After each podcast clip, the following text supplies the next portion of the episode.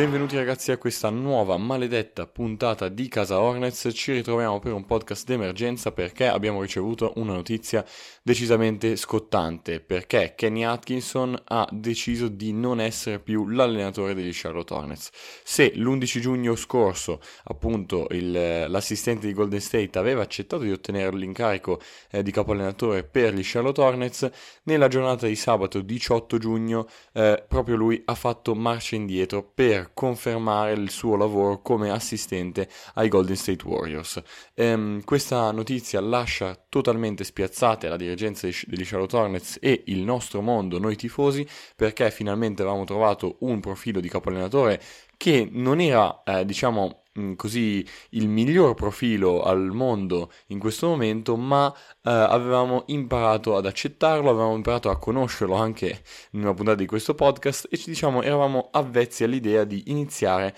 eh, questo nuovo percorso appunto con Kenny Atkinson. Le motivazioni indicate dai report eh, diciamo più freschi riguardano appunto sono di stampo familiare, non conosciamo mh, mm, la sua situazione dal punto di vista familiare, se ci sono delle situazioni particolari e per questo motivo questa scelta non va, ehm, diciamo, va solamente rispettata e eh, ne va preso atto per andare avanti. Comunque, mh, dal, dal mio punto di vista, bisogna sostenere il fatto che fa comodo essere un assistente a Golden State perché hai un bello stipendio, hai poche responsabilità, sei in un ambiente vincente, hai appena vinto il titolo, quindi ti aspetta solamente eh, un futuro roseo per il prossimo anno, un futuro in una posizione molto comoda in cui non rischi di bruciarti la tua reputazione di capo allenatore magari in una sfida un pochino più complessa e avvincente come quella di Charlotte Hornets. E eh, in questo diciamo percorso, in, questo, in, questa scelta secondo me ha giocato anche il fatto che eh, Mike Brown che era l'assistente allenatore di Kerr eh, diciamo diciamo, più quotato insieme a Kenny Atkinson, ha deciso di andare ad allenare i Kings come capo allenatore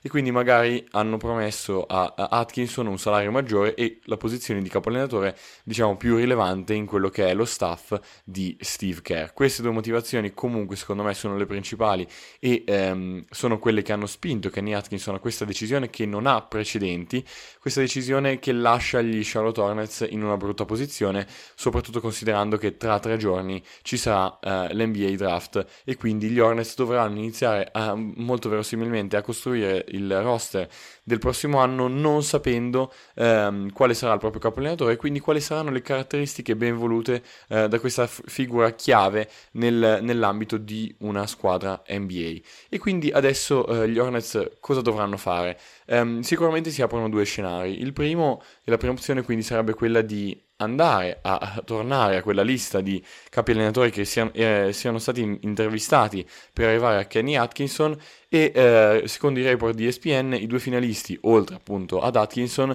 erano Mike D'Antoni e Terry Stotts. Però eh, su di loro avevamo già espresso i nostri pensieri eh, non così eh, diciamo convinti perché D'Antoni ha sempre quel problema legato alla sua eh, veneranda età ehm, soprattutto sulla necessità di dover poi ricominciare una nuova ricerca nel momento in cui lui decida di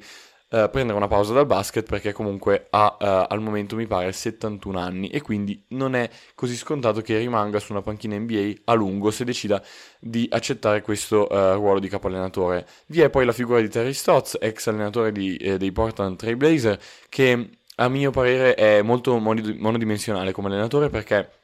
è un uh, capoallenatore che si concentra molto sulla fase offensiva e che nei suoi anni a Portland ha sfruttato essenzialmente quello che era un Damien Lillard in una forma strepitosa, eh, però uh, lascia molto a, diciamo, a, desiderare per quanto riguarda l'aspetto difensivo e anche per quanto riguarda il uh, player development che secondo me è un concetto ed è un'attitudine che deve essere sicuramente presente mh, diciamo nelle corde del capoallenatore che arriverà a Charlotte perché quello degli Charlotte Hornets rimane comunque, ricordiamolo, uno dei roster eh, più giovani di tutta l'NBA e quindi questa componente deve assolutamente rimanere eh, ed era presente appunto eh, tra le corde di Kenny Atkinson nel futuro della franchigia. Vi è poi anche da considerare che questi due, eh, diciamo, eh, allenatori che sono stati scartati in finale da Atkinson non è così scontato che decidano, diciamo, di accettare nel caso fossero richiamati appunto dalla dirigenza degli Hornets perché nessuno, soprattutto in un un, in un ambiente come quello dell'NBA in cui eh, è necessario avere una personalità forte, è rischioso, diciamo, e non è detto che eh, le persone in questo caso vogliano essere trattate come delle ruote di scorta e quindi ehm, decidere di accettare un lavoro anche se, eh, diciamo, essendo richiamati al secondo giro, mettiamola così, dopo questa scelta che, come abbiamo detto prima, non ha precedenti. Vi è poi un'alternativa che eh, sarebbe quella di allargare di nuovo il campo e quindi ricominciare un processo di selezione e quindi anche a costo di affrontare il draft senza un vero e proprio allenatore che comunque tra tre giorni e quindi richiederebbe questa alternativa molto più tempo e quindi ehm, diciamo rimescolare le carte riallargando quella lista di capi allenatori che però abbiamo sottolineato già in precedenza come fosse molto scarna, perché oltre ai due precedentemente citati vi era sì qualche eh, assistente allenatore in giro per la Lega che poteva avere qualche considerazione come nuovo capo allenatore appunto di Charlotte Hornets, però è una lista di capi allenatori che lascia molto a desiderare perché non vi sono nomi così convincenti, soprattutto dopo che eh, Darwin Ham ha accettato il lavoro ai eh, Los Angeles Lakers. Quindi riprovare, gli Hornets potrebbero rischiare tutto e riprovare a buttare dentro qualche assistant coach, magari qualche nome un po' naif come quello di Sean Sweeney di Dallas, eh, diciamo defensive coordinator di Dallas, che ehm, farebbe un pochino gola in questo momento agli Hornets, eh, in quanto comunque ha un bel pedigree, eh, e quindi provare magari con un nome del genere o provare addirittura ad andare a pescare dal college basketball con magari un allenatore che abbia anche già esperienza a livello NBA. Quindi c'è la possibilità o di ritornare su quelli che sono i due finalisti eh, precedentemente citati, oppure diciamo pensare out of the box, come dicono in America, e cambiare di nuovo tutte le carte per tirare fuori un nome dal cilindro. Sicuramente gli Hornets sono in una situazione molto complessa, sono in una situazione nella quale non auguro diciamo, nessun front office di trovarsi perché il tempo corre e quando il tempo corre in NBA i problemi iniziano ad arrivare perché rischiare di sbagliare magari una scelta, sbagliare una decisione in termini di costruzione del roster perché non si ha eh, un'idea di come si giocherà il prossimo anno eh, può andare diciamo ad incidere su quello che sarà il rendimento sì del prossimo anno ma anche degli anni futuri. E quindi diciamo che è una scelta veramente eh, molto importante e sono momenti importantissimi. Spero che già magari a breve si possa sapere questo nome. Eh, però non mi sento di dare delle grandi colpe al front office perché questa decisione